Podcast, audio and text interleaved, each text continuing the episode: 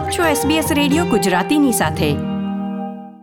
નમસ્કાર, બુધવાર બાવીસમી એપ્રિલના મુખ્ય સમાચાર આપ સાંભળી રહ્યા છો નીતલ દેસાઈ પાસેથી SBS ગુજરાતી પર.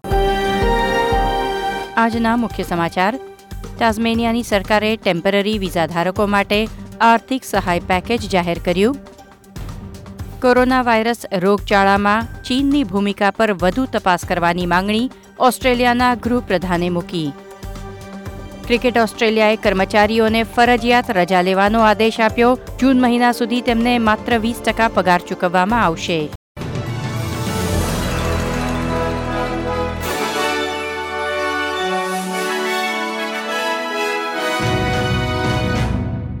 પ્રસ્તુત છે સમાચાર વિગતવાર. કોરોના વાયરસને કારણે આર્થિક મુશ્કેલીઓનો સામનો કરી રહેલા અસ્થાયી વિઝા ધારકો માટે ટાઝમેનિયાની સરકારે સપોર્ટ પેકેજ જાહેર કર્યું છે. રાજ્યના પ્રીમિયરનું કહેવું છે કે વિદેશી મુલાકાતીઓ અને કુશળ કર્મચારીઓએ તાઝમેનિયાની અર્થવ્યવસ્થાના નિર્માણમાં મદદ કરી છે. અત્યારે તેઓ વતન પરત ફરવા માંગતા હોય તો પણ મુસાફરી પર પ્રતિબંધ હોવાને કારણે ઘણા પાછા જઈ શકે તેમ નથી, ત્યારે રાજ્ય સરકાર ટેમ્પરરી વિઝાવાળા કામદારોને મદદ કરશે. વધુમાં તેમણે કહ્યું હતું કે તેઓ વડાપ્રધાનની વિદેશી કાર્યકરોને વતન પરત જતા રહેવાની સલાહ સાથે સંમત નથી. કુલ ત્રણ મિલિયન ડોલરને ખર્ચે છવ્વીસ હજાર ટેમ્પરરી વિઝા ધારકોને મદદ કરવામાં આવશે. વિક્ટોરિયાએ આગાહી કરી છે કે સપ્ટેમ્બરના ત્રિમાસિક ગાળામાં બેરોજગારી લગભગ બમણી થઈ જશે. રાજ્યમાં આ વર્ષના અંત સુધીમાં મકાનોના ભાવમાં નવ ટકાનો ઘટાડો થવાની અપેક્ષા છે. રાજ્યના ખજાનચી ટીમ પલાસે કહ્યું હતું કે કોવિડ નાઇન્ટીન રોગચાળો અંદાજે બે લાખ પચાસ હજાર વિક્ટોરિયનને બેરોજગારીમાં ધકેલી દેશે. ઓસ્ટ્રેલિયાના ગૃહપ્રધાન પીટર ડટને કોરોના વાયરસ રોગચાળામાં ચીનની ભૂમિકા પર વધુ તપાસ કરવાની માંગણી મૂકી છે. અન્ય કેટલાક દેશોમાં પણ આ મુદ્દો ઉઠાવવામાં આવ્યો છે.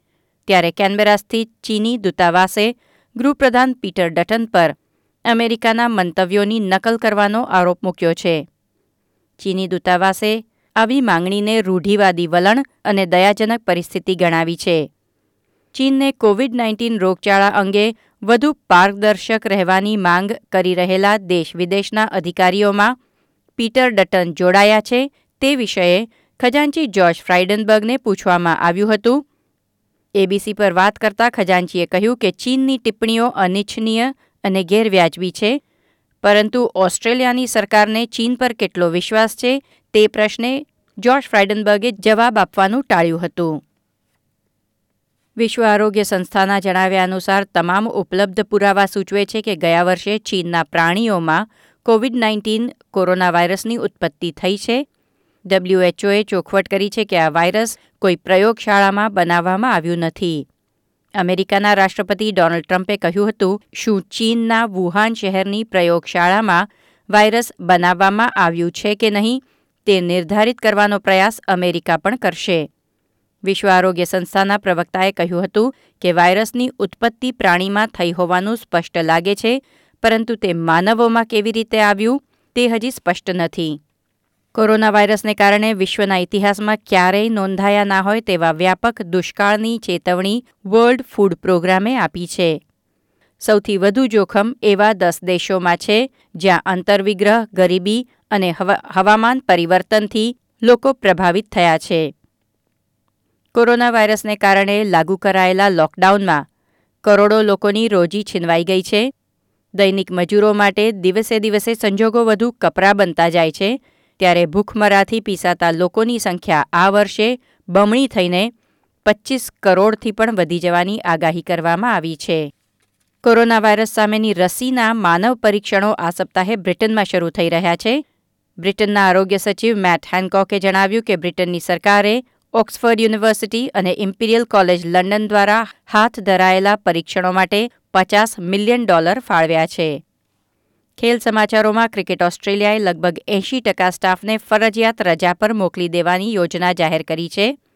તેમને ત્રીસમી જૂન સુધી માત્ર વીસ ટકા પગાર ચૂકવવામાં આવશે.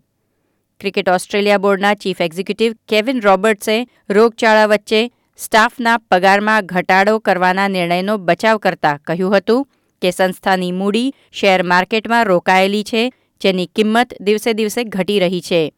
ત્યારે રમત માટે મૂડી ઊભી કરવા કર્મચારીઓના પગારમાં ઘટાડો કરવો જરૂરી છે.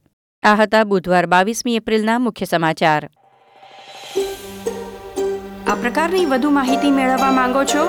અમને સાંભળી શકશો Apple podcast Google podcast Spotify કે જ્યાં પણ તમે તમારા પોડકાસ્ટ મેળવતા હોવ.